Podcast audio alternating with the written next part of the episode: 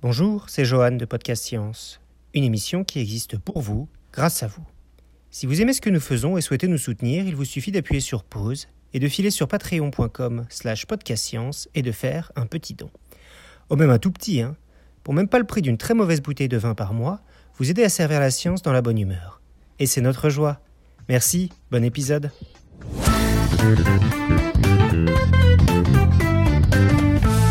Bonsoir. De l'importance de l'oxygène dans le monde vivant. Cette semaine, le jury du prix Nobel a décerné celui de médecine à trois chercheurs qui ont consacré leurs travaux à l'adaptation des cellules à la quantité d'oxygène qui leur est disponible. Et en miroir, heureux hasard, notre topo a aussi décidé de vous en parler.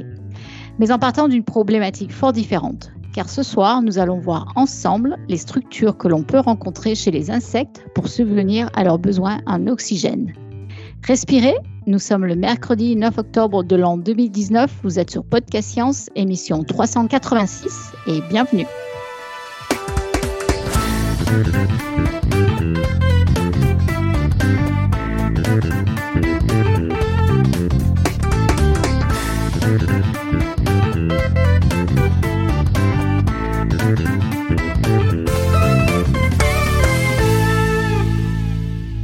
Eh bien, ce soir, c'est moi, Irène, qui vais vous présenter cette émission et je suis en excellente compagnie avec Pascal à la technique depuis l'Alsace.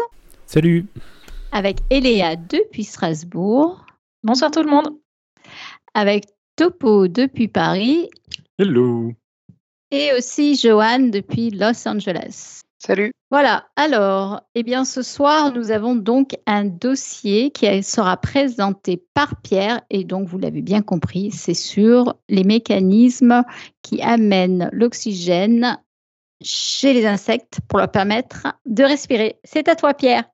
Merci. Alors, on commence. Inspirez. Expirez. Inspirez. Expirez.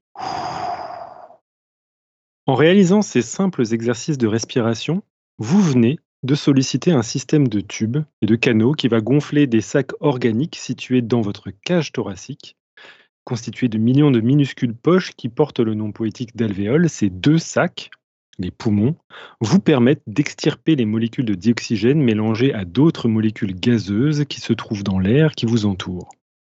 Cet exploit a lieu grâce à l'irrigation sanguine particulièrement développée autour des poumons, où chaque alvéole est couplée à une myriade de fins vaisseaux sanguins appelés les capillaires. Dans ces vaisseaux circulent des globules rouges gorgés d'hémoglobine, des protéines capables de capturer les molécules de dioxygène. Ces cellules iront à la vitesse faramineuse de votre circulation sanguine faire le tour de votre corps et oxygéner les cellules immobiles qui étouffent. En guise de remerciement, elles relarguent leurs déchets gazeux, le dioxyde de carbone, qui, à dos d'hémoglobine, fera le chemin du retour pour quitter votre corps au niveau des poumons. Et tout cela se résume ainsi. Inspirez. Expirez. Tout ce périple débute aux orifices qui marquent l'entrée de vos voies respiratoires, les narines et la bouche. Ce qui nous amène à l'une des considérations enfantines les plus courantes face au portrait d'un insecte, ou quelles sont les narines de la coccinelle. S'ensuit la terrible révélation suivante, les insectes n'ont pas vraiment de narines. Mais du coup, elles respirent par quoi ? par, par la bouche, me rétorquerait ce charmant et curieux bambin. Et voici le coup de grâce. Les insectes ne respirent pas par la bouche. Stupéfaction. N'ayez crainte, les explications arrivent. Inspirez, expirez. Rien ne semble intuitif quand on considère la biologie des insectes. On apprenait lors de ma première émission sur le sujet, c'est l'émission trois cent soixante-quatre, la croisière s'amuse. Hein, vous remarquerez les, les jeux de mots pourris que j'essaie d'insuffler à chaque fois que je fais des émissions sur Podcast Science. Donc l'émission trois cent soixante-quatre, la croisière s'amuse, où on apprenait que les insectes portent leur squelette à l'extérieur, que cela forme une sorte d'armure quasi impénétrable, la cuticule, dont ils doivent se débarrasser régulièrement pour pouvoir grandir.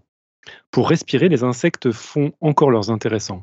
Pas de narines, pas de poumons et surtout, pas de globules rouges.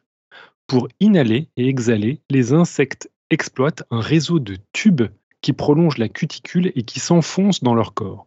Ces tubes portent le nom de trachées et leur système respiratoire, par extension, on l'appelle un système trachéen.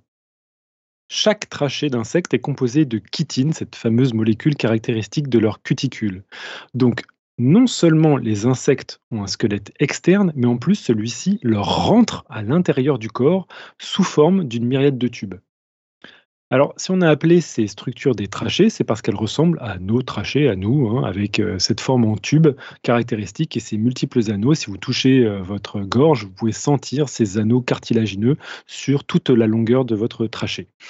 Mais alors que nous ne possédons qu'une trachée, eh bien, les insectes en possèdent tout un réseau, dont les plus grosses débouchent sur l'extérieur par des orifices externes qu'on appelle des stigmates ou encore des spiracles. Donc si, chez les insectes, on devait chercher des analogues des orifices de notre système respiratoire, les narines et la bouche, eh bien on les trouverait tout le long du corps de nos amis à six pattes. En effet, classiquement, il y a une paire de stigmates par segment thoracique et abdominal de l'animal. Hein, les insectes, c'est composé de trois parties, la tête, le thorax avec les pattes et les ailes, et l'abdomen. Et donc, sur tout le thorax et sur tout l'abdomen, vous avez des stigmates, ces orifices par lesquels rentre l'air. Donc, par exemple, vous trouverez l'équivalent de vingt narines, entre guillemets, chez une sauterelle. Les grosses trachées qui partent de ces narines, toujours entre guillemets, hein, se ramifient à l'intérieur du corps en de nombreuses trachées plus fines, qu'on appelle trachéoles, et qui vont aboutir dans les différentes cellules du corps de l'insecte pour y amener l'oxygène et récupérer le dioxyde de carbone. Vous avez donc ici un système fondamentalement différent de celui d'un humain, et par extension de tous les vertébrés terrestres. Chez les insectes, le système respiratoire trachéen transporte les gaz jusqu'aux cellules des organes. Il n'y a absolument pas besoin de fluide sanguin pour leur permettre de respirer.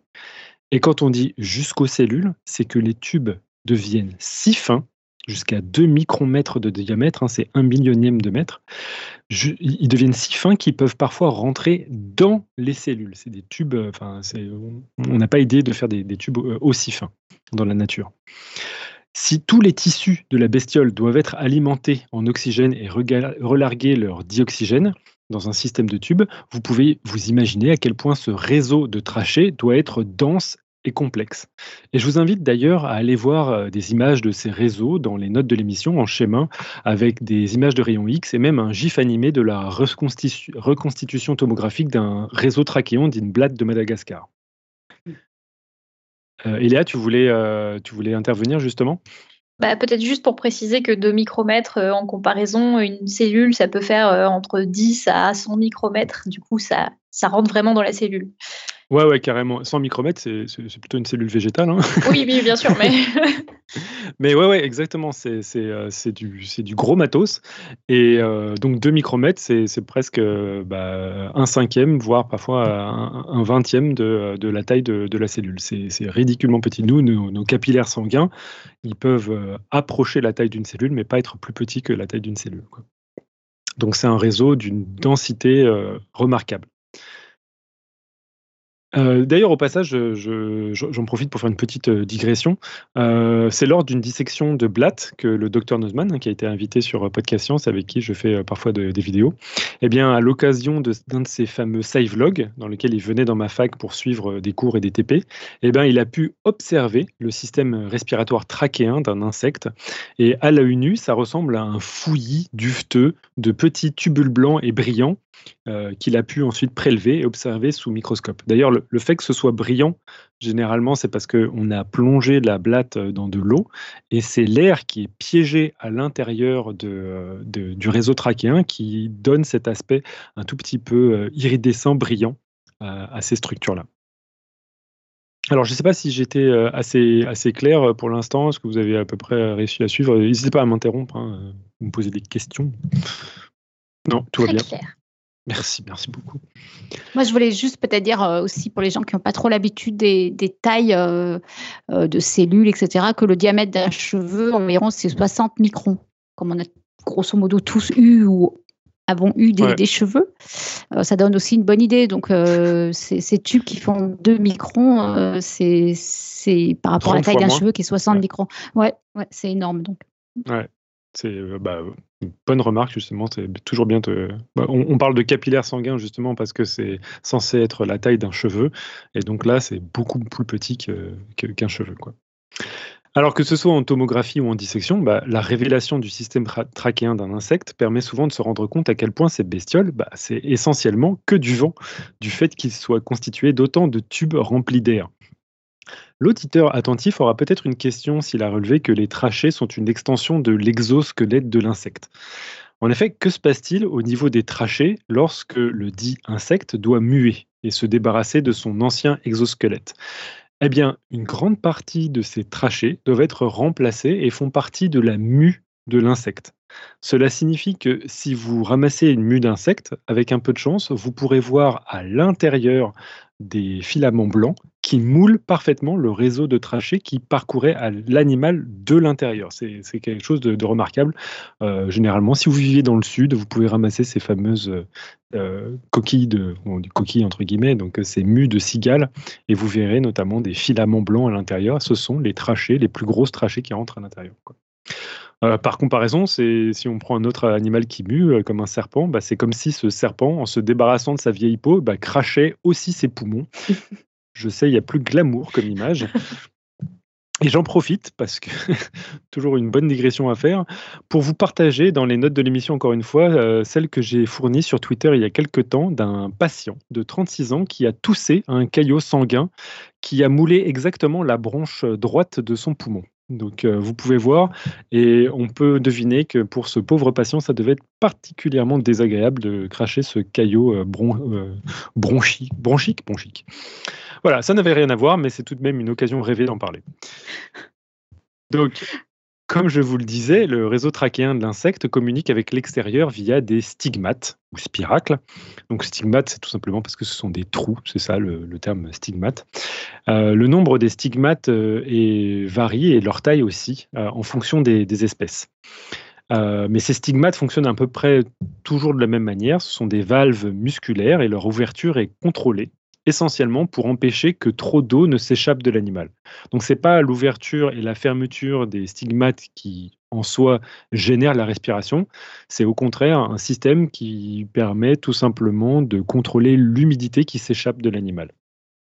Mais ce qui est surprenant, du coup, sur le fonctionnement des stigmates, c'est que leur ouverture et fermeture régulent juste cette perte en eau, et non la respiration, et en effet, les insectes respirent essentiellement passivement. C'est ça qui est assez remarquable. C'est-à-dire qu'il pourrait juste avoir des trous béants et l'insecte réussirait tout de même à respirer. Parce que le dioxygène de l'air, qui est contenu dans les trachées, diffuse tranquillos dans les cellules, sans mouvement musculaire pour faire circuler l'air dans l'organisme.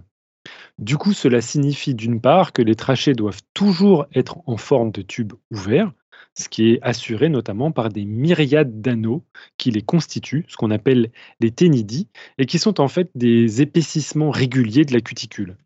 C'est la même technique employée dans notre trachée et qui est réalisée chez nous par des anneaux cartilagineux. Je vous invite encore une fois à toucher votre gorge pour toucher ces anneaux et vous constatez que nos trachées, justement, sont maintenues béantes grâce à ces anneaux de cartilage. Alors, je crois qu'il y a une question dans la chatroom. Euh, oui, il y a utilisateur dans la chatroom qui demande si un réseau aussi fin, euh, ça peut être renouvelé ou pas pendant la mue des insectes, puisque les insectes euh, muent. Alors, les plus grosses trachées, elles, elles sont, elles sont bel et bien expulsées au moment de la mue, mais les réseaux fins de l'animal sont bel et bien renouvelés. Mais quand euh, on approche des trachéoles les plus fines, en fait, ce qui se passe, c'est que tout simplement, à cette échelle-là, le, l'ancienne cuticule est digérée, elle, fait, elle, euh, elle contribue à une sorte de fluide qui va parcourir euh, l'animal et qui va être réabsorbé par certaines cellules de l'animal. Mais il y a bel et bien un renouvellement de l'intégralité des trachées. Et d'ailleurs, en fonction des stades larvaires ou adultes, il peut y même y avoir un remaniement de ces trachées, et euh, un adulte euh, généralement a des, des remaniements au niveau de ses ailes, puisqu'il y a uniquement les adultes, qu'on appelle les imagos chez, chez les insectes, il y a uniquement ces, ces individus-là qui portent les ailes, et pour pouvoir euh, alimenter les muscles en oxygène, et ben, il y a tout un remaniement de, du système trachéen à ce niveau-là. Donc, j'espère que ça a été un petit peu plus clair, mais oui, oui, euh, l'intégralité du système trachéen, puisque c'est de la cuticule, et renouvelé. C'est, euh, enfin, faut s'imaginer le traumatisme que c'est pour les pauvres larves ou euh, les pauvres adultes, euh, enfin les, les pauvres, euh, pardon, nymphes d'insectes. C'est, ça doit être juste horrible parce que à ce moment-là, bien entendu, bah, elles peuvent plus supporter, elles peuvent plus respirer. Donc elles sont généralement en hypoxie. D'ailleurs, on pense que c'est un signal euh, pour pouvoir euh, euh, accélérer la, la mue. Donc, euh, ouais, c'est de, pas très très très cool, comme pas très très sympa. Comme, euh... Enfin, nous, on fait la même chose quand on est. Hein.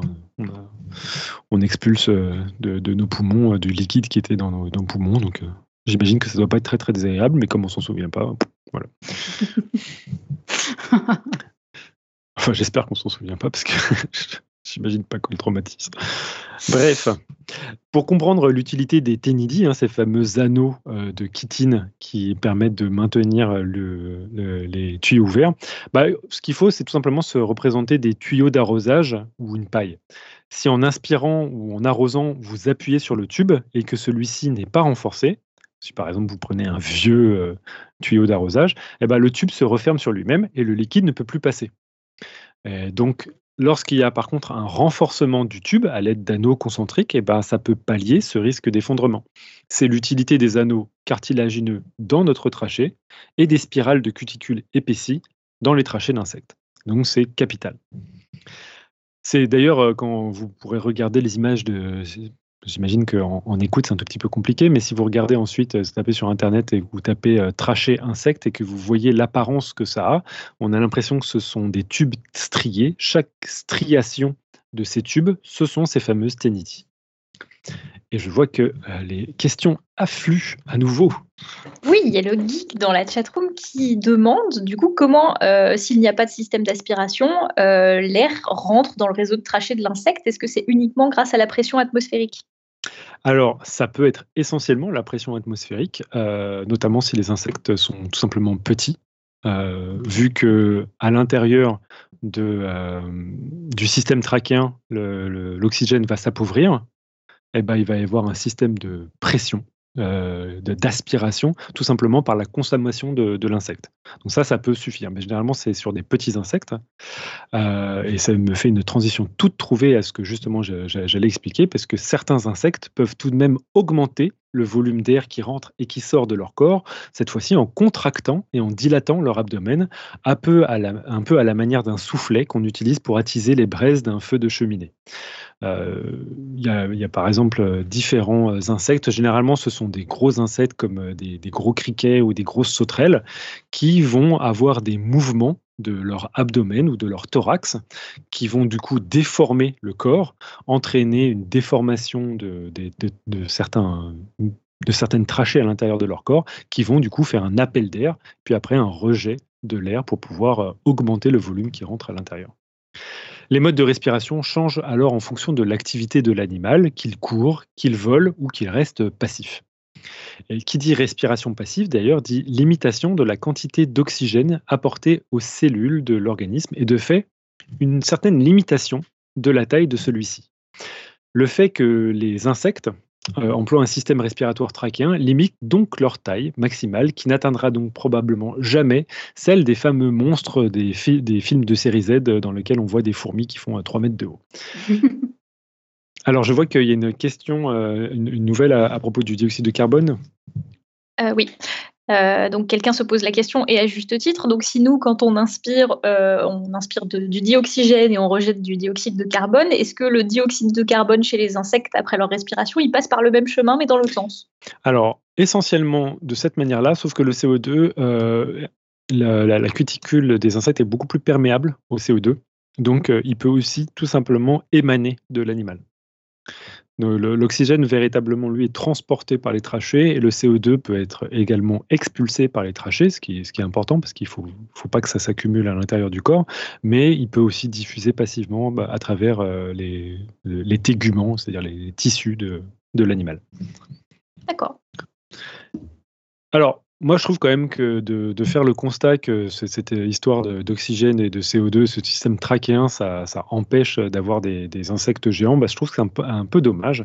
Mais peut-être que du coup, il y a certains auditeurs qui ont déjà vu des reconstitutions de la faune préhistorique, préhistorique pardon, parmi lesquelles ils ont pu noter la présence de certains insectes euh, gigantesques, tels que Meganeuropsis permiana, qui est une sorte d'immense libellule, qui pouvait atteindre des tailles bien plus conséquentes que nos insectes contemporains.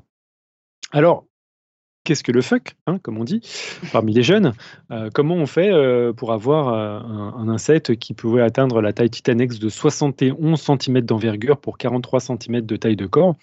Bah, c'est que tout simplement, cette énorme proto-libellule vivait au Permien. C'est une période qui s'étendait entre deux cent quatre-vingt-dix-huit et deux cent cinquante-deux millions d'années avant notre ère, à une époque où le taux d'oxygène dans l'atmosphère était tout simplement plus grand, puisqu'il atteignait des valeurs entre trente et un et trente-cinq pour cent contre notre taux actuel, qui oscille autour de vingt et un pour cent, si on arrête de faire des conneries avec notre planète. Bref, tout en maintenant cette diffusion passive de l'oxygène, Meganeuropsis permiana alimentait ses cellules avec plus d'oxygène, permettant ainsi de pouvoir titiller la catégorie des poids lourds.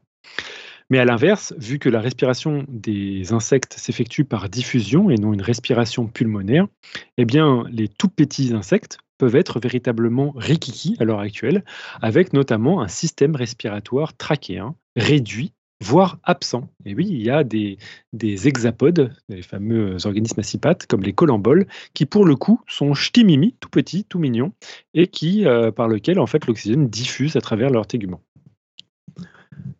Alors, Eléa, tu as, tu as, tu as une question ? Tout à fait. Bah, du coup, je me demandais si c'était une règle générale à cette époque-là, le, le gigantisme chez les insectes. Ça touchait tous les insectes ?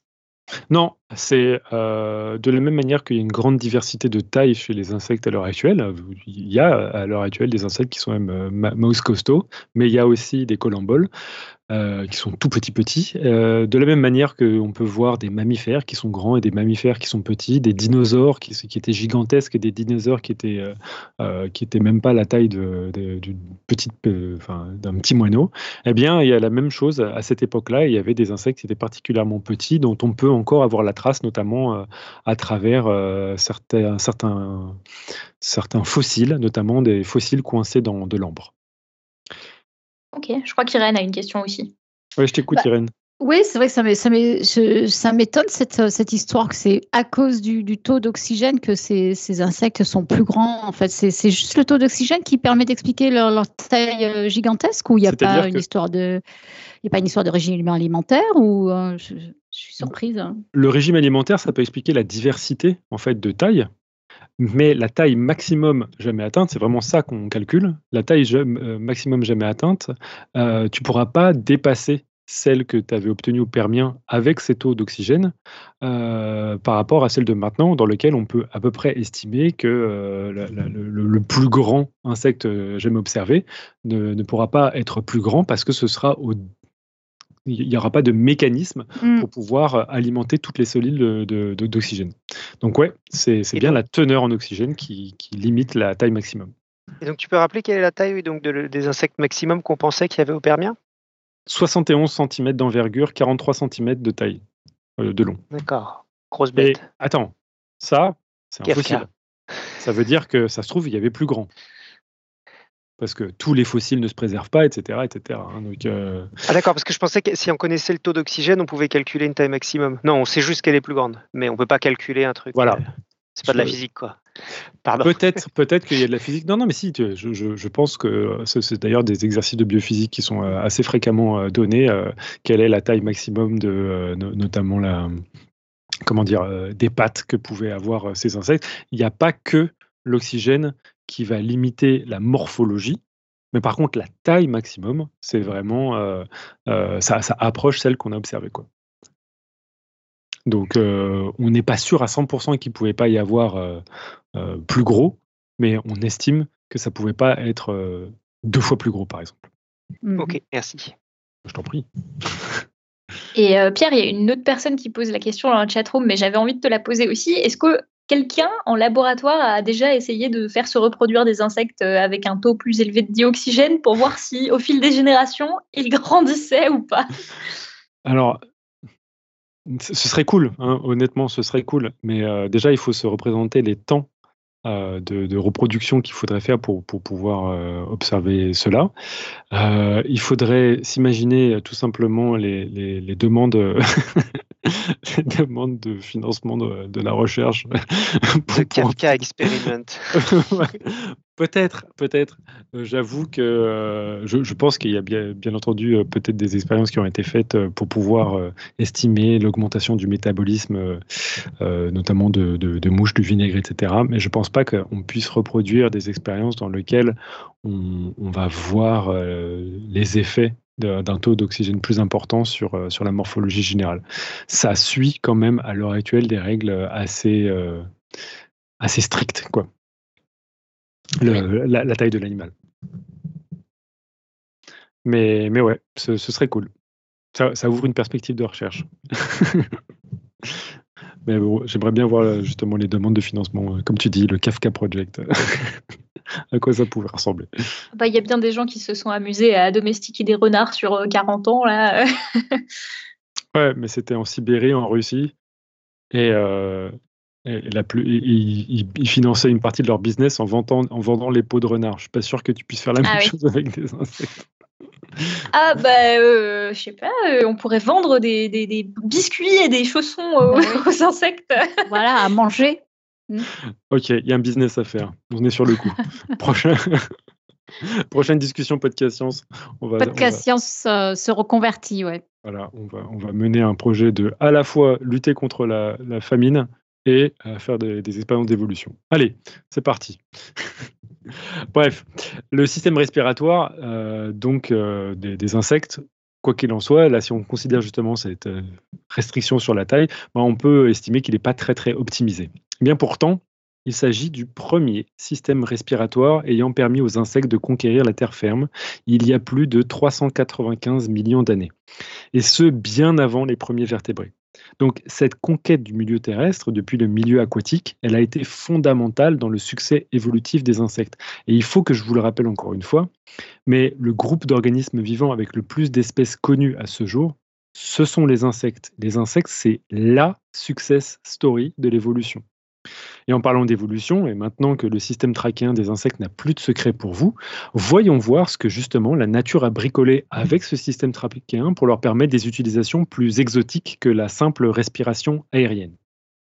Eh bien, le, le système trachéen, on estime que près de trois pour cent des espèces d'insectes l'utilisent pour respirer sous l'eau.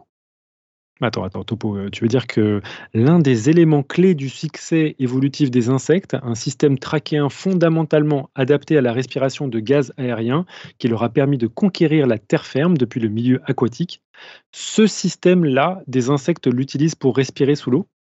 Ce serait un petit peu comme imaginer l'histoire des mammifères qui retournent vivre dans l'eau, les cétacés par exemple, baleines et dauphins, et qui utiliseraient leurs poumons en guise de branchies. Ça ne peut pas fonctionner, ça. Eh bien, voyons cela. Pour retourner à la flotte, plusieurs stratégies ont été adoptées par les lignées d'insectes, des lignées d'insectes différentes qui voulaient patauger. Il y a tout d'abord celle qui triche un peu parce qu'elle continue de respirer l'air tout en étant sous l'eau. Ça, c'est un petit peu triché. L'astuce, c'est qu'elle garde un contact avec la surface via un tube respiratoire. Ces insectes jouent donc la stratégie du scaphandrier, tout comme Tintin qui employait un scaphandrier pour explorer l'épave de la licorne. Amateur de bande dessinée, si vous vous reconnaissez, eh bien, voici une référence à Tintin bien choisie. J'espère qu'on n'aura pas un procès par Moulinsart. Bref, dans cette catégorie, on retrouve la larve de l'Éristal, appelée asticot à queue de rat ou rat-tailed maggot chez nos amis anglophones. Et euh, c'est la queue du queue de rat est en fait un siphon respiratoire souple, mobile et qui peut s'étirer ou se rétracter à volonté selon la position de la bestiole. En fait, c'est un siphon qui comporte trois parties qui sont télescopiques, un peu à la manière d'une canne à pêche, et au maximum de son déploiement, il peut atteindre près d'une dizaine de centimètres, soit quatre à cinq fois la longueur du corps de son propriétaire. C'est à l'extrémité de ce siphon que se situent les spiracles, les stigmates, hein, les orifices, vous vous rappelez, Donc ce sont les spiracles les plus postérieurs de l'animal qui vont donc rester en contact avec le milieu aérien pour éviter la noyade. Euh, notamment, les, les deux spiracles postérieurs sont munis de sortes de poils imperméables, qu'on appelle des poils hydrofuges, et souvent de valves qui permettent une fermeture avant une éventuelle plongée dans l'eau. Après métamorphose, ces asticots donneront tout d'abord ce qu'on appelle une pupe, c'est la nymphe de, de, ces, de ces petits insectes, qui a particulièrement l'apparence d'une souris avec une très très très longue queue, puisqu'elle continue d'être aquatique. Et puis après, il y a une métamorphose complète et il va en sortir une mouche qui ressemble, de par ses couleurs, à une guêpe. C'est, euh, donc ça fait partie de la famille des Syrphidés. Et ces, ces couleurs-là, c'est une astuce pour que les prédateurs la, la laissent tranquille. Avant de continuer, j'en profite pour insérer une petite digression de bon goût. Hein. Il s'avère que les femelles des éristales pondent leurs œufs dans des flaques d'eau, justement pour que ensuite les, les œufs éclosent et que les larves se développent dans des, dans des points d'eau. Sauf qu'elles pondent leurs œufs dans des flaques d'eau qui sont assez nauséabondes et pauvres en oxygène, là où il y a au final peu de chances que leur progéniture se fasse bouffer. Et, euh, et où, même si l'eau est pauvre en oxygène, bah, les larves peuvent prospérer parce qu'elles, elles ne respirent pas ce qu'il y a dans l'eau, elles, elles respirent avec leur paille, avec leur paille qu'elles ont dans le cul. Tu vois. Donc, euh, a priori, euh, elles, elles peuvent survivre à tout. Eh bien, ces flaques d'eau nauséabondes, ça peut tout simplement être des latrines. Et il existe de très rares cas médicaux où l'orifice anal de patients humains s'est vu colonisé par des œufs de ce genre d'insectes. Ou pire, des individus qui ingèrent ces œufs après ne pas s'être correctement lavé les mains suite à un séjour aux dites latrines. Qu'est-ce qui se passe? Ben, les œufs éclosent, sauf qu'ils sont à l'intérieur du tube digestif du patient et il s'avère que les larves peuvent tout de même survivre, équipées de leurs siphons qui les aident à trouver de l'air dans les boyaux de leurs hôtes. C'est un peu le même genre d'histoire que je vous confiais à l'occasion de ma réponse au quiz « La mouche qui pète, info ou intox ?»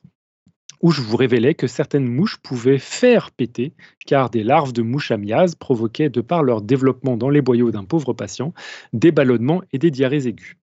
Fin de la digression. Continuons notre exploration des insectes aquatiques munis de tubas dans le fion. Donc, car oui, hein, d'autres insectes ont acquis des siphons respiratoires au cours de leur histoire évolutive et qui leur confèrent la capacité de respirer de l'air, bien qu'étant submergés.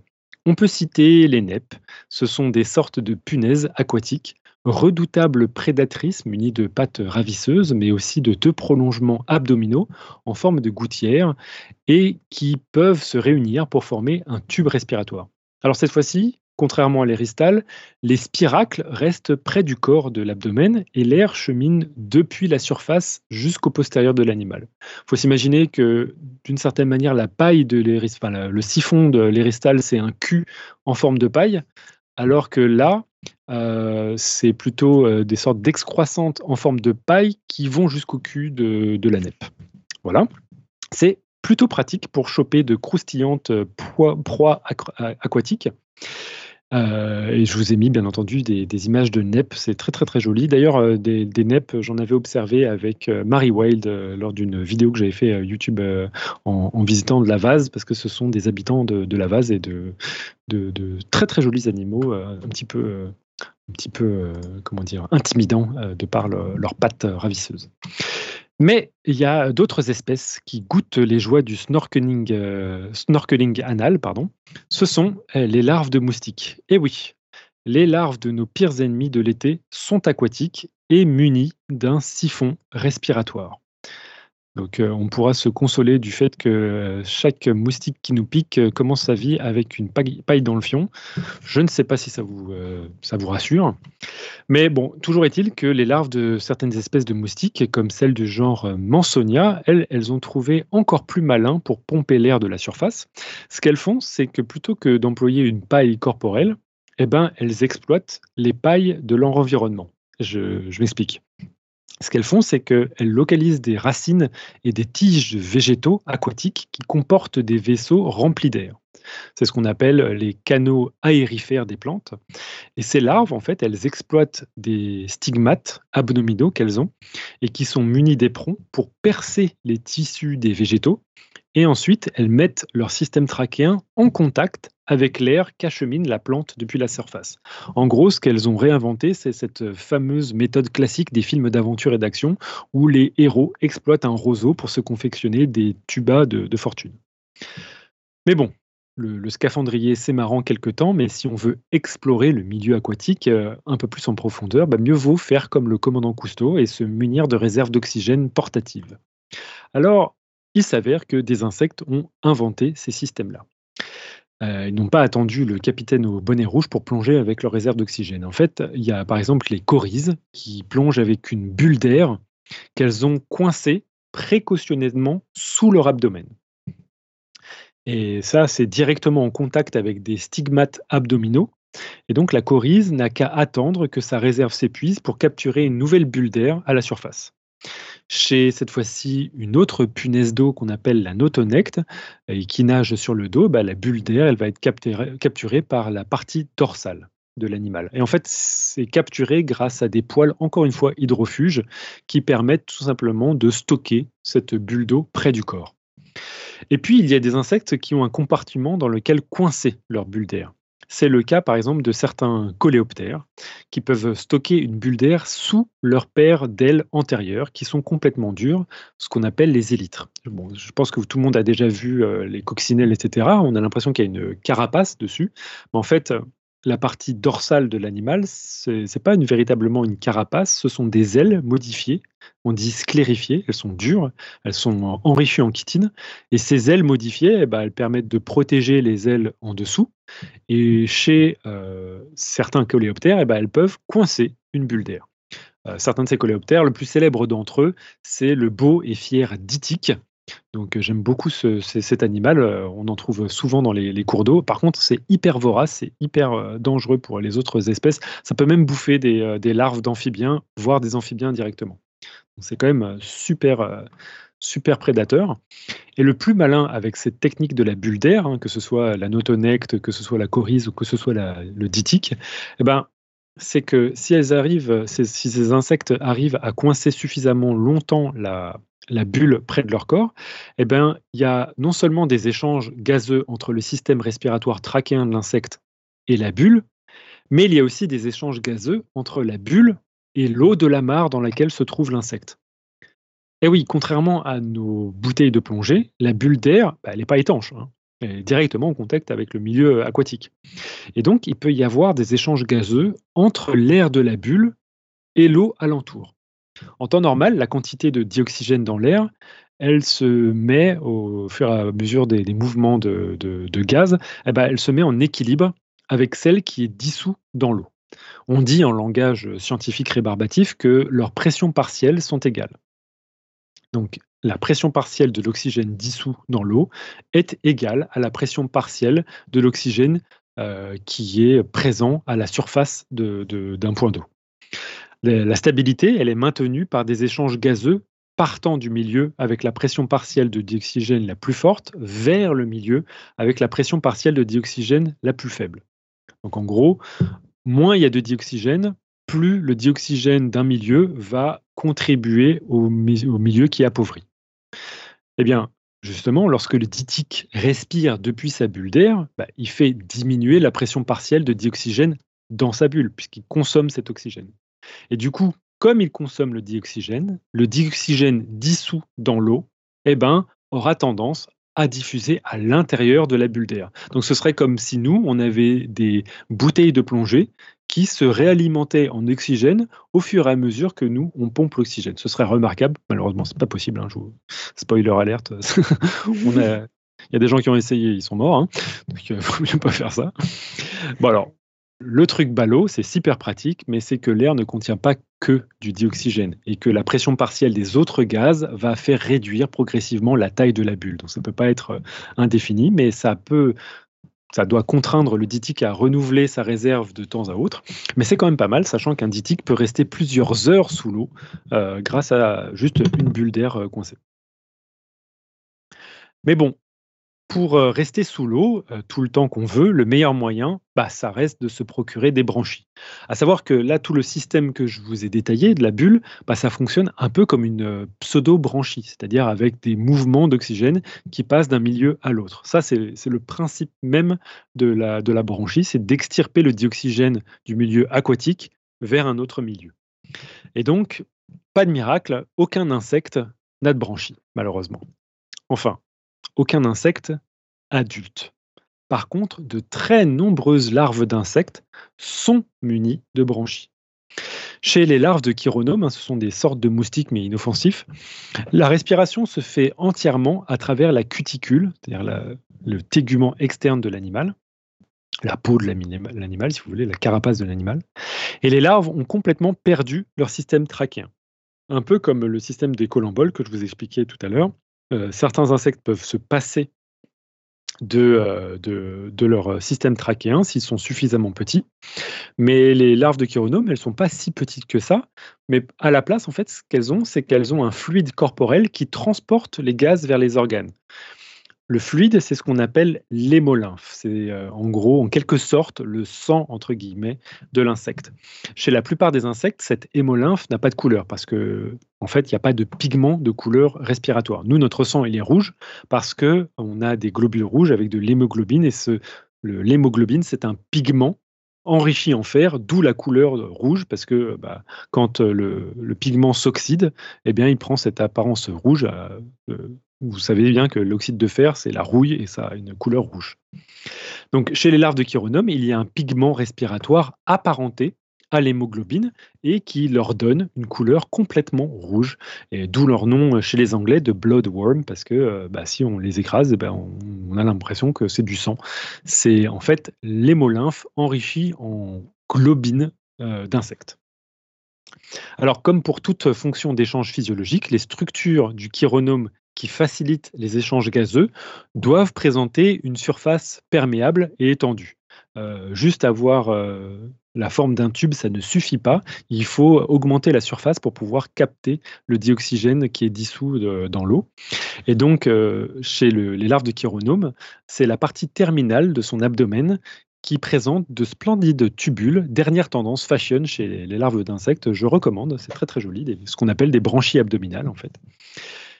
Mais alors, il y a d'autres larves qui n'ont pas ces pigments, c'est hyper rare ces pigments euh, sanguins. Comment, comment font les larves qui possèdent un système trachéen pour développer des branchies? Eh bien tout d'abord, les larves d'insectes totalement aquatiques ont leurs stigmates complètement fermés. Donc il y a des stigmates chez ces espèces-là, mais ils sont clos. Du coup, le, leur système trachéen ne peut pas communiquer euh, avec le, le milieu externe. C'est un peu logique, hein, parce que sinon euh, l'eau s'engouffrerait à l'intérieur et l'animal ne pourrait pas survivre. Mais du coup, qu'est-ce qu'il y a à l'intérieur des trachées, de ces, de ces larves dans lesquelles les stigmates sont clos? Eh bien, il y a du gaz, de l'oxygène essentiellement. L'oxygène diffuse en effet passivement par la cuticule de la larve en passant de l'état dissous dans l'eau à l'état gazeux dans les trachées. Mais vu la faible quantité d'oxygène qui passe et le fait qu'il est rapidement consommé par les cellules de la larve, eh bien, la pression à l'intérieur des trachées est particulièrement faible. Donc normalement, si la pression est faible, normalement ça aspire, mais vous vous souvenez que justement, il y a des structures dans les trachées des insectes qui empêchent la déformation des tubes. Ce sont les fameuses ténidies. Euh, donc heureusement qu'il y a ce fameux système des anneaux de, de chitine parce que ça renforce la, la, la, ça renforce la structure des trachées et empêche la catastrophe. Mais donc, bien que complètement immergées, ce qu'il faut comprendre, c'est que ces larves d'insectes aquatiques arrivent à se confectionner une sorte de mini-atmosphère respirable de l'intérieur. Elles se sont fait une réserve d'oxygène interne. Alors pour extraire de manière efficace l'oxygène dissous dans l'eau, la plupart des larves d'insectes aquatiques sont munies de structures avec une cuticule particulièrement fine et qui sont garnies de trachéoles, donc les, les plus fines trachées. C'est le cas par exemple pour les larves des éphémères qui portent des, des, sur leur flanc de, des structures qu'on appelle des trachéobranchies. Et ces, ces, ces, ces trachéobranchies garnissent les flancs de leur abdomen. Elles sont en forme de feuilles ou de plumes et ces structures sont agitées frénétiquement pour que de l'eau riche en oxygène soit renouvelée au contact de la cuticule pour faciliter l'extraction du dioxygène. Mais les branchies trachéennes ne se trouvent pas systématiquement sur les flancs de l'insecte. Chez d'autres euh, lignées d'insectes, comme par exemple les odonates, c'est un genre d'insecte chez qui on retrouve les libellules et les demoiselles. Alors, je ne sais pas si tout le monde sait ce que c'est que les demoiselles. Je me souviens que généralement, quand je disais ça, mes, mes, mes étudiants ils pensaient que je parlais des femelles des insectes, mais ce n'est pas du tout ça. Les demoiselles, en fait, ce sont, euh, ça ressemble à des libellules, mais c'est un corps beaucoup plus fin. et euh, ça a les ailes qui sont plaquées le, sur, euh, à la verticale au-dessus du corps quand elles sont au repos, alors que les libellules, elles ont les ailes euh, étendues à l'horizontale quand elles sont au repos. C'est très très joli. En fait, la plupart des, de, du temps, quand vous voyez des libellules, ce ne sont pas vraiment des libellules, ce sont des, des demoiselles. Donc, les larves, par contre, des demoiselles et des libellules, elles sont toutes aquatiques. Et chez les demoiselles, eh bien, il y a des trachéobranchies qui sont positionnées à des endroits exotiques, par exemple à l'extrémité de l'abdomen des larves, chez les demoiselles, qui, pour justifier le chic de leur nom, ont le popotin décoré de ce qu'on appelle trois plumes anales. Donc très très chic chez les demoiselles. Et puis, il y a les larves d'anisoptères, donc cette fois-ci, ce sont les libellules et non les demoiselles, et chez qui les branchies sont en fait cachées dans une ampoule rectale. Donc on, on parle beaucoup d'anus hein, dans cette émission, euh, même si on parlait de respiration, mais ça me fait très très plaisir moi à chaque fois. Du coup, pour contempler les branchies de la larve d'une libellule, bah, ce qu'il faut faire, c'est une dissection de l'ampoule rectale. Et ce qu'on voit en fait, c'est qu'il y a une sorte de corbeille dans laquelle il y a plein plein plein plein de, de, de branchies, de structures de, qui vont être en contact avec l'eau. Mais s'il faut, il faut qu'elle soit en contact avec l'eau, c'est tout simplement que l'ampoule rectale doit être garnie en eau. Eh bien, pour respirer, la larve de la libellule pompe l'eau par l'anus, comme je, comme je vous en faisais la confidence, encore une fois, lors de la réponse au quiz sur la mouche qui pète, mais aussi euh, lors de la vidéo de, euh, de, que j'ai réalisée avec euh, Marie Wilde. Alors, Le, la branchie, euh, je, je vois que tu avais une question, euh, Irène. Oui, je voudrais, en fait, je, je, je voudrais juste clarifier une chose, c'est comment ça fonctionne une branchie, en fait, parce que je suis un petit peu... Euh... Ouais. En fait, une branchie, c'est une structure qui permet la diffusion de l'oxygène, en fait, j'ai bien compris, due à une variation de la pression euh, partielle d'oxygène entre les deux compartiments, est-ce que c'est ça? Entre les deux milieux. C'est entre la les branchie, deux milieux. C'est un système respiratoire aquatique. Donc, ça permet d'extraire l'oxygène de l'eau vers le corps de l'animal. Parce que dans l'eau, a priori, il y a plus d'oxygène qu'à l'intérieur donc de la structure, euh, bah, à l'intérieur du corps. C'est, c'est, c'est, c'est ça, pas nécessairement à l'intérieur du corps, mais c'est, c'est, cette structure doit s'arranger justement pour faciliter cet échange. Oui, parce que, oui, oui, pas à l'intérieur du corps, bien sûr, c'est... En fait, d'un côté et de l'autre, la branchie, il y a une différence de, de pression partielle d'oxygène. Donc, qui, qui, c'est ça qui va induire la diffusion ouais. de l'oxygène d'un côté vers l'autre. En tout cas, chez les insectes, c'est comme ça que ça fonctionne. C'est, c'est comme ça que fonctionne la situation dans la bulle que pouvait maintenir le dytique. Et c'est pour ça que je disais que c'était une sorte de, de branchie fonctionnelle, même si c'est juste une bulle d'air. Quoi. Juste une bulle d'air, oui. Mmh, voilà. Mmh, en fait, une bulle d'air, si elle est coincée dans l'eau, ça fonctionnera comme une branchie si le taux d'oxygène diminue à l'intérieur de la bulle d'air. Et ça, c'est par opposition aux, aux canaux dont on parlait plus tôt, qui sont très très fins et qui, qui font environ deux micromètres de diamètre et qui amènent directement l'oxygène à l'intérieur des cellules cette fois-ci. Oui, parce que cette fois-ci, ça va de, du milieu aérien vers le contenu euh, des cellules. Ouais, d'accord. Donc, c'est, c'est vraiment en continuité. Ouais, ouais, d'accord. OK.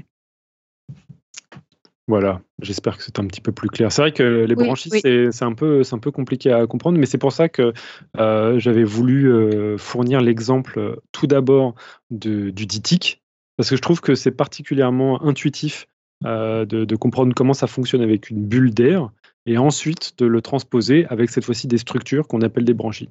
À savoir que les branchies, par contre, chez les poissons, c'est différent parce que cette fois-ci, c'est un système dans lequel l'oxygène dissous dans l'eau va diffuser, mais cette fois-ci dans la circulation sanguine de l'animal.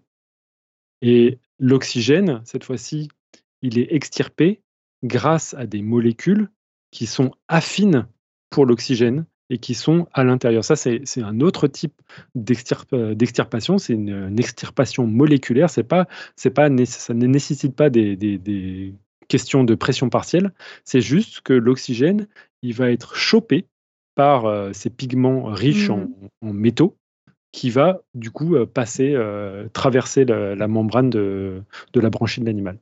Alors c'est, que dans... c'est complètement différent. Et dans nos poumons, en fait, du coup, l'oxygène doit traverser à la fois les capillaires et ensuite être accroché à l'hémoglobine. euh, ouais, à l'intérieur des ça. globules rouges. Donc c'est un corps. Ouais, d'accord. Non, c'est pas différent. Par contre, dans les branchies euh, des, des poissons, il y a quand même des capillaires. Des capillaires dans lesquels il y a des globules rouges et ouais. dans ces globules rouges de l'hémoglobine. Ouais, donc ça, ça reste similaire. Ouais, ouais, d'accord, d'accord. Ok, merci. Je t'en prie. Donc, euh, on a bien compris comment fonctionnaient euh, des branchies. On a bien compris que chez euh, les libellules euh, et les demoiselles, les larves portaient des branchies anales. Chez les demoiselles, ce sont des plumes. Et chez les libellules, ce sont des ampoules rectales. Et euh, la dernière chose que je vous, euh, je vous avais expliqué quand j'avais fait ce fameux quiz sur la mouche qui pète, c'est que justement, en pompant l'eau avec son anus, les larves de, de libellules, elles pouvaient ensuite euh, expulser l'eau et ça leur servait de moyen de locomotion. Je mets dans la chatroom une libellule qui euh, s'échappe euh, grâce euh, à ces pets d'eau euh, qu'elle fait dans l'eau. Voilà, parce qu'il fallait, il fallait que la, la vérité éclate une seconde fois euh, sur Podcast Science. Moi, j'a, j'a, j'adore ces gifs animés dans lesquels on voit péter des, des larves de libellules. Donc, cessons de parler de paix et parlons d'autre chose. Euh, les trachées des, des insectes peuvent euh, leur servir à respirer sur la terre ferme ou sous l'eau. Ça, on a bien compris. Mais chez certains d'autres insectes, une partie des trachées peuvent être exploitées pour entendre. Tiens. Contrairement à notre lignée, les, les insectes écoutent avec des systèmes auditifs très variés. Je vais rajouter une petite image sur, sur la chatroom pour, pour voir où est-ce que ça se situe. C'est quand même assez, assez incroyable. En effet, euh, il suffit de regarder où se trouvent les oreilles chez différents insectes pour se rendre compte que l'audition a évolué près de vingt fois et de manière très différente. Euh, en effet, les, certains papillons écoutent avec les ailes, euh, les oreilles se trouvent entre les pattes chez les menthes religieuses, sur l'abdomen chez les cigales ou encore sur les pattes des criquets. C'est d'ailleurs chez ces derniers que le système auditif est complété par une modification de certaines trachées. Si les tympans des criquets sont situés sur leur tibia, eh bien, ils communiquent avec des trachées dans le thorax qui servent de détecteurs perfectionnés, capables de vibrer selon l'orientation des ondes sonores. En effet, grâce à la pression qui est maintenue dans les trachées, eh bien, le criquet bénéficie d'une sorte de sismomètre pour localiser l'origine d'un rival, d'une femelle ou d'une proie. Imaginez un peu, c'est comme si en complément de nos oreilles, nous percevions notre environnement à l'aide de nos bronches qui, qui, auraient, qui vibreraient et qui nous permettraient d'identifier où se trouve un son dans une pièce. Mais pour conclure ce dossier, je vous propose une des évolutions les plus audiogéniques du système trachéen des insectes. En effet, la, la blatte de Madagascar, Gronfadorina portentensa, eh bien, elle est remarquable à bien des égards, en commençant par ses proportions qui sont assez titanesques, sept centimètres de long pour les plus grosses. Elles sont aussi caractéristiques par une absence d'ailes, même chez les adultes, mais ce qu'il y a de plus étonnant les concernant, c'est leur aptitude à siffler. En fait, elles utilisent euh, leurs stigmates, vous vous rappelez, ce sont les orifices euh, qui marquent l'entrée du système trachéen. Elles utilisent leurs stigmates pour émettre des sons très puissants qu'elles emploient pour intimider d'éventuels prédateurs ou encore mieux pour s'intimider entre mâles rivaux. Alors, si Pascal est prêt à nous passer le son, on écoute cela.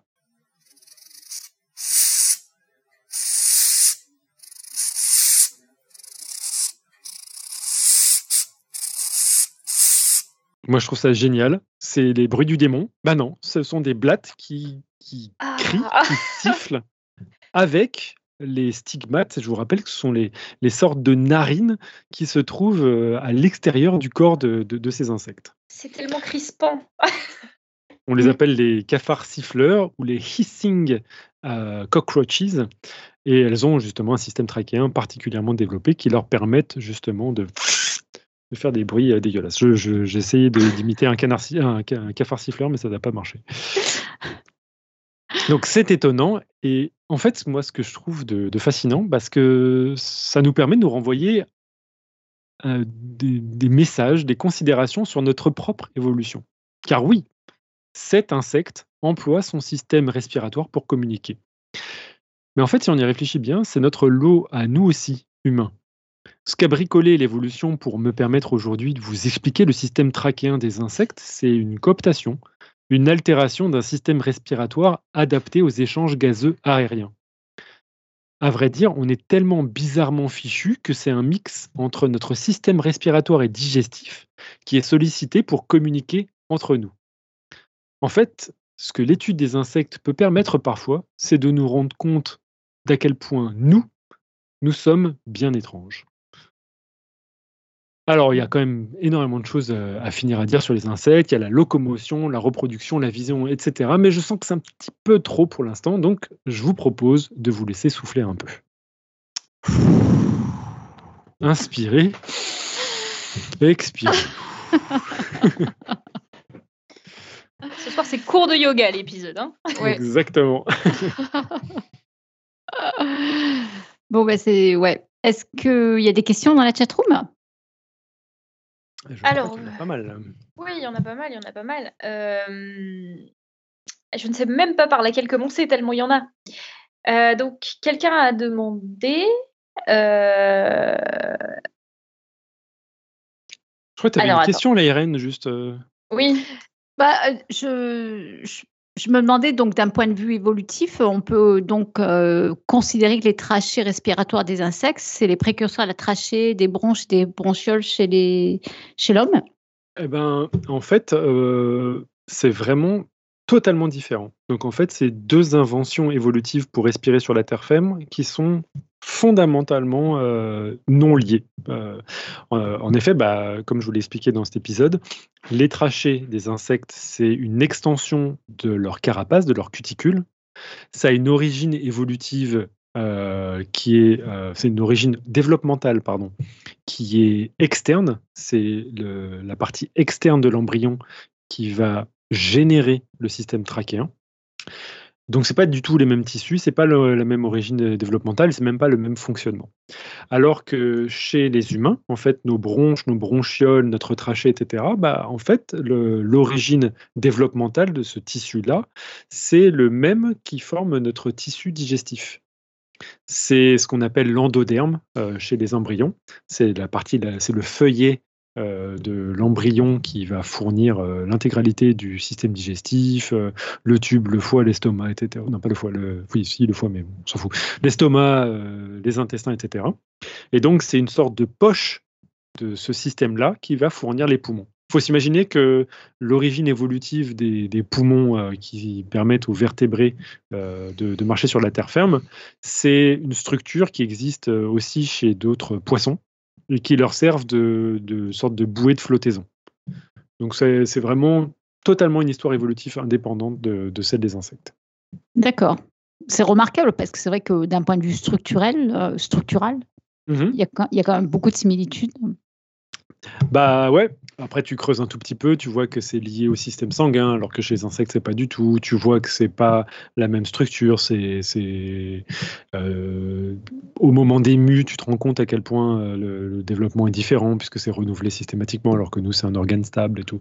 Non, mais, ouais. mais, mais par contre, tu as, tu as raison, il y a un peu, euh, un peu comme euh, n'importe quel... Euh, organe qui fait des échanges avec le milieu extérieur, il y a souvent cette, cette arborescence en fractal que tu, que tu retrouves chez, chez, chez des systèmes justement qui doivent augmenter. Ça, c'est, c'est, c'est la physique qui conduit un tout petit peu l'évolution de l'animal. Ouais. Ouais. Autre question, Eléa ? Oui, du coup, euh, donc il y a utilisateur dans la chatroom qui demandait si euh, des organismes comme le cloporte, les crabes et les araignées respirent du coup par la bouche, contrairement aux insectes.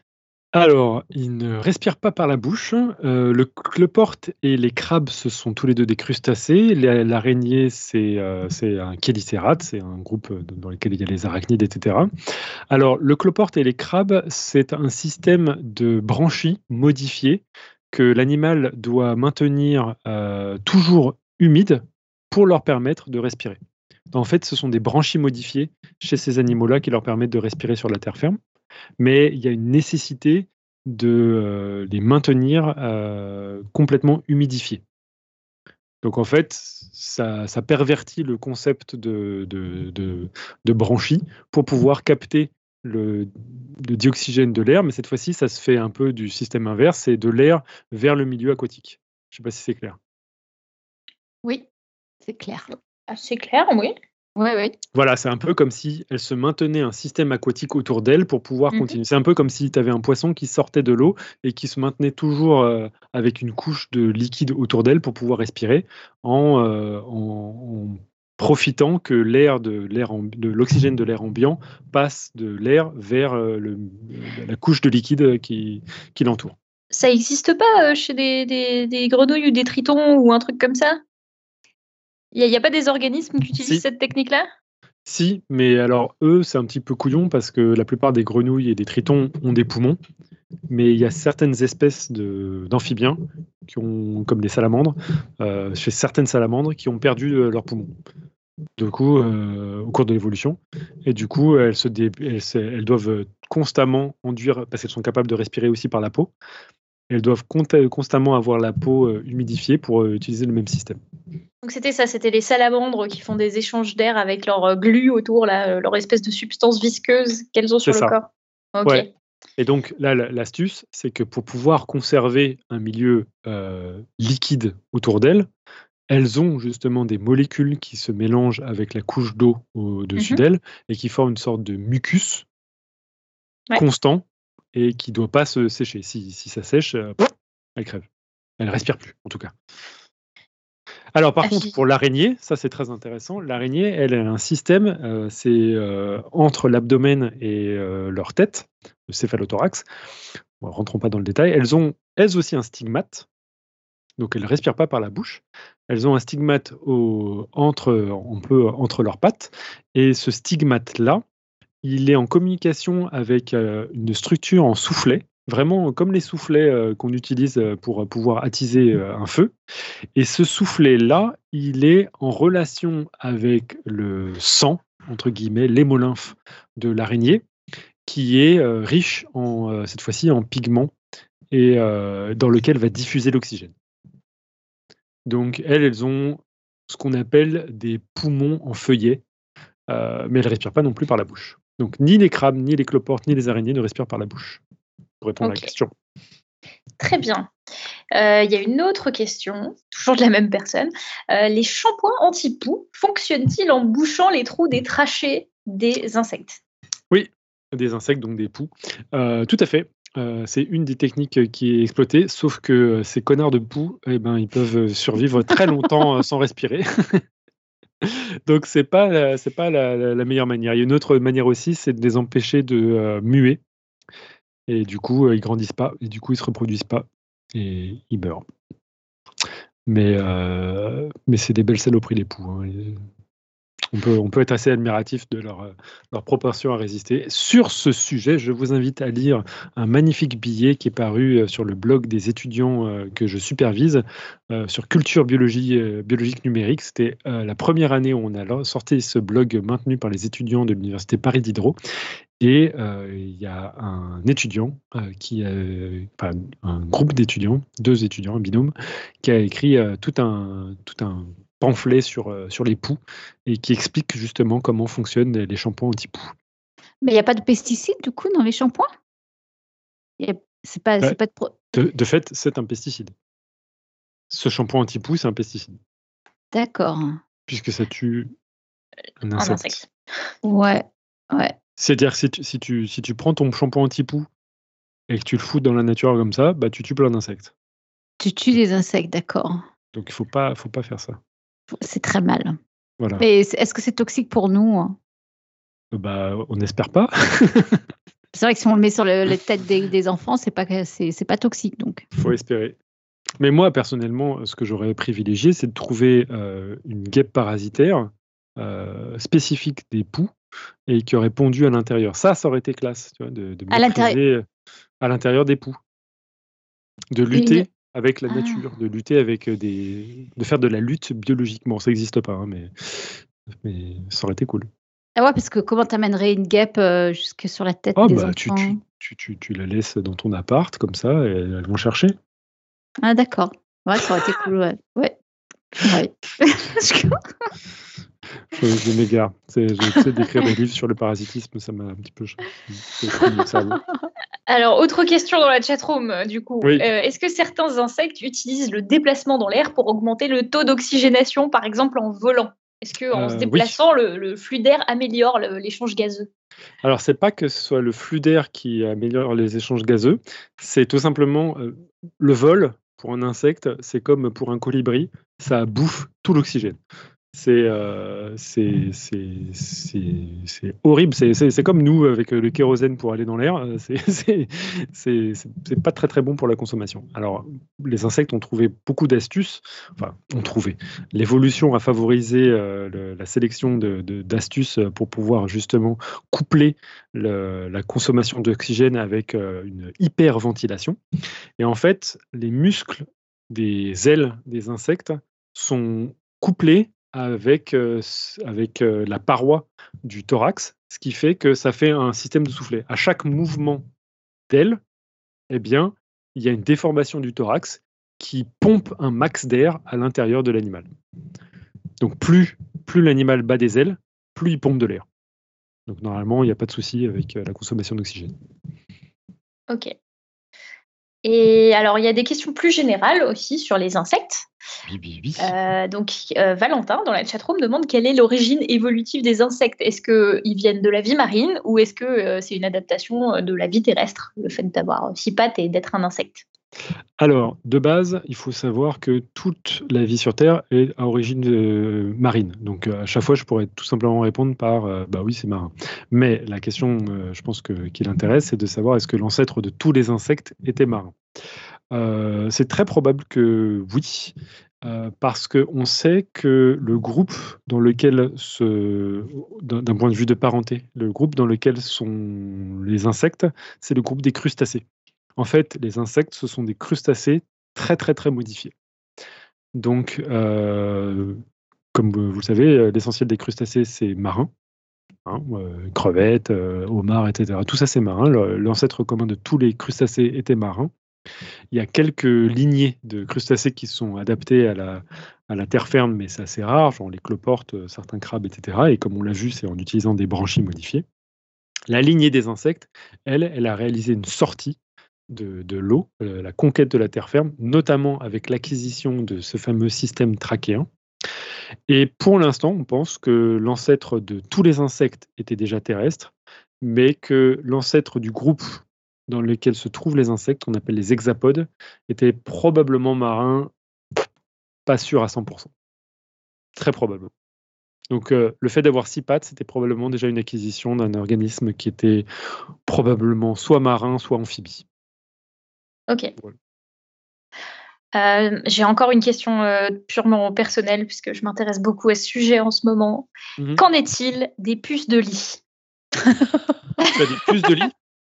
Alors non, j'en ai pas, mais il y a de plus en plus de cas à Strasbourg. Et du coup, euh, co- comment est-ce qu'on éradique ces saloperies ? Parce que, est-ce que, parce est-ce que, que ça moi, marche je... comme de l'anti-poux ? Parce que moi, je viens chez toi et ça m'inquiète, là.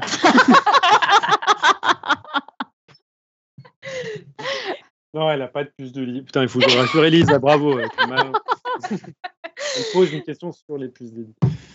Voilà, une question très scientifique. Je me pose la question, parce qu'on on dit que ce n'est pas possible de les éradiquer, les puces de lit et tout, que c'est super compliqué. Euh, est-ce qu'elles respirent pareil ? Est-ce qu'on ne peut pas utiliser des produits qui marchent comme les antipoux ?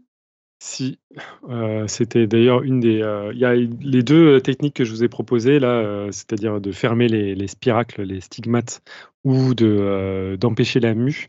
C'est ce qui est utilisé sur les, les, euh, les punaises. Le problème, c'est qu'il faut que ton, ton produit soit en contact avec les punaises de lit. Et pour les, pour les voir, en fait, c'est, c'est l'horreur, parce qu'elles se, elles se cachent. C'est, on ne les voit pas avec la lumière U V ?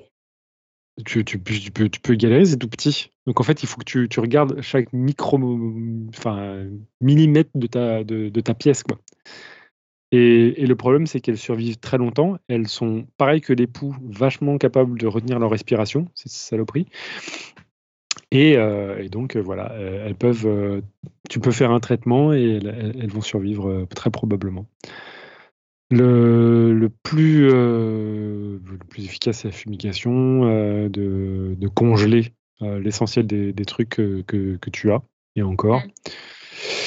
Mais euh, sinon, euh, bah sinon, guêpe parasitaire, hein, c'est ce que je vous dis. Quelqu'un, quelqu'un nous suggère d'arrêter de faire Airbnb aussi, c'est, ça peut être une idée. Clairement.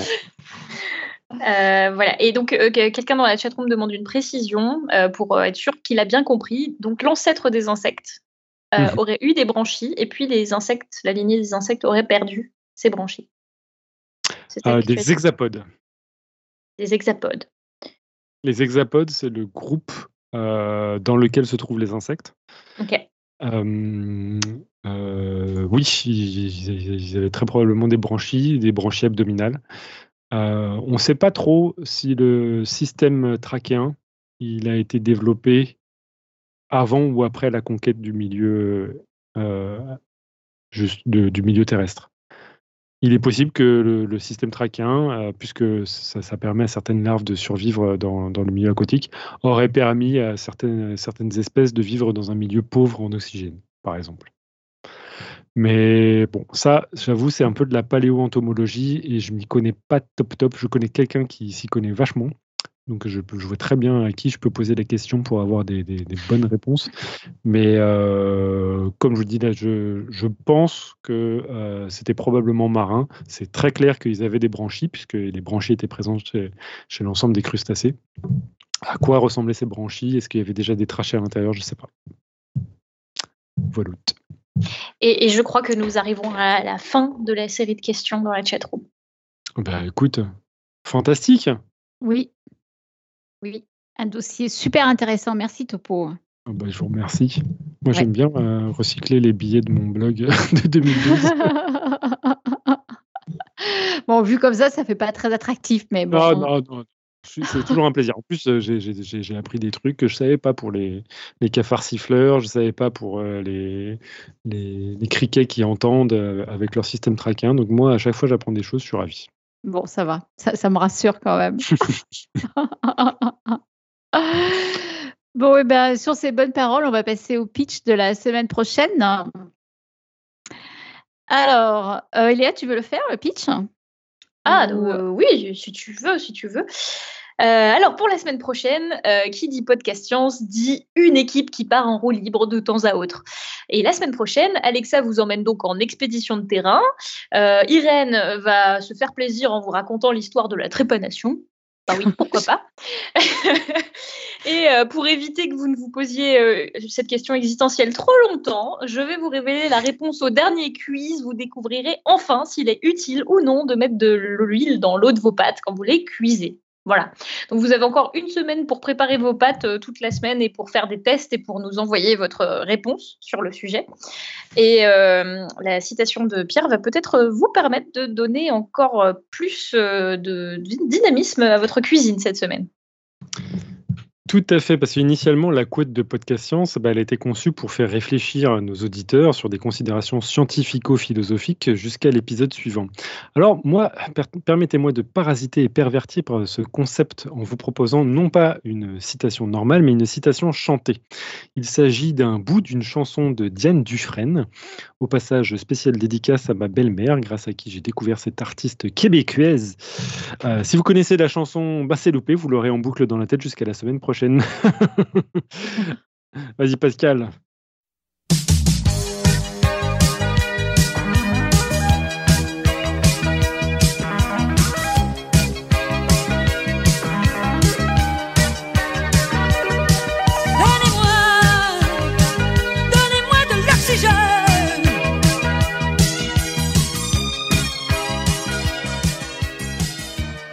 Voilà. Merci la belle-mère, hein, franchement. Donnez-moi de l'oxygène. Très bien. Voilà, la citation du jour. Ah, attends. C'était recherché, hein. On fait l'extra. Ouais, merci belle-maman. Bon, d'accord, ok. Eh bien, le quiz, le quiz, c'est euh, maintenant et c'est aussi Eléa qui vous le rappelle. On en a déjà parlé un tout petit peu, mais on va le rappeler encore une fois. Vas-y, oui. Eléa. Bah, du, du coup, je vous le rappelle une dernière fois. C'est voilà. Votre dernière chance pour nous envoyer la réponse au quiz du moment, qui est euh, mettre euh, de l'huile dans l'eau des pâtes les empêche de coller, un faux ou un tox. Donc voilà, vous pouvez nous envoyer la réponse sur podcast science arobase gmail point com, sur les réseaux sociaux, et la réponse la semaine prochaine. Ouais. Bon, j'espère vraiment qu'on va avoir vos réponses avec plein de photos de pâtes collées, pas collées, euh, des casseroles avec des pâtes, de l'eau qui bout, machin, ça serait bien quand même. J'aimerais bien voir ça. Mm. Euh, je voudrais passer quelques minutes ou quelques secondes, je ne sais pas, à remercier euh, vraiment profondément et sincèrement nos donateurs euh, qui nous aident vraiment beaucoup pour euh, réaliser ce podcast. Et donc, je voudrais tout particulièrement remercier nos nouveaux mécènes qui sont depuis le début de la saison dix, Ali, Hervé, Cléora, Laure, Serge, Jérôme, Mouhoubi, Colin, Clément, Ronan et Philippe. Voilà, merci beaucoup encore une fois, vraiment très, très, très, très, très sincèrement. Alors, nous avons une fantastique annonce, vraiment, enfin, moi, je la trouve personnellement merveilleuse. Là encore, je peux te solliciter, Eléa ? Mais bien sûr. Euh, donc, il y a des jours comme ça où des auditeurs nous envoient des messages improbables pour nous demander pourquoi est-ce qu'on ne fait pas de vidéo avec nos épisodes. C'est vrai qu'on est un peu en retard.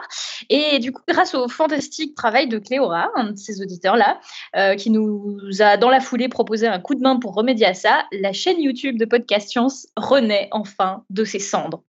Du coup, si vous aimez écouter euh, des épisodes avec des illustrations, eh ben, vous pourrez retrouver tous les épisodes de la dixième saison qui sont superbement mis en images. On a sorti le premier, le numéro trois cent quatre-vingt-deux en ligne, et les autres suivront bientôt, euh, pendant que, que Cléora aura le temps de, de, de faire tout ça. Merci infiniment, et euh, bah, on espère que ça va vous plaire euh, aux auditeurs.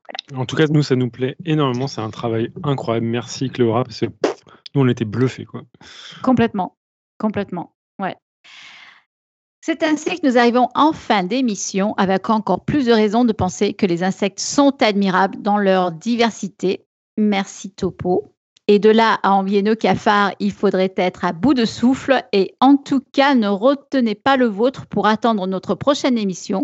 Ce sera donc, comme annoncé plus tôt, un épisode roue libre. D'ici là aussi, allez voir, s'il vous plaît, notre chaîne YouTube. Envoyez-nous vos suggestions, vos avis, vos impressions, et cetera, et cetera. On se retrouve en tout cas le mercredi seize octobre. Et en attendant, que servir la science soit votre joie.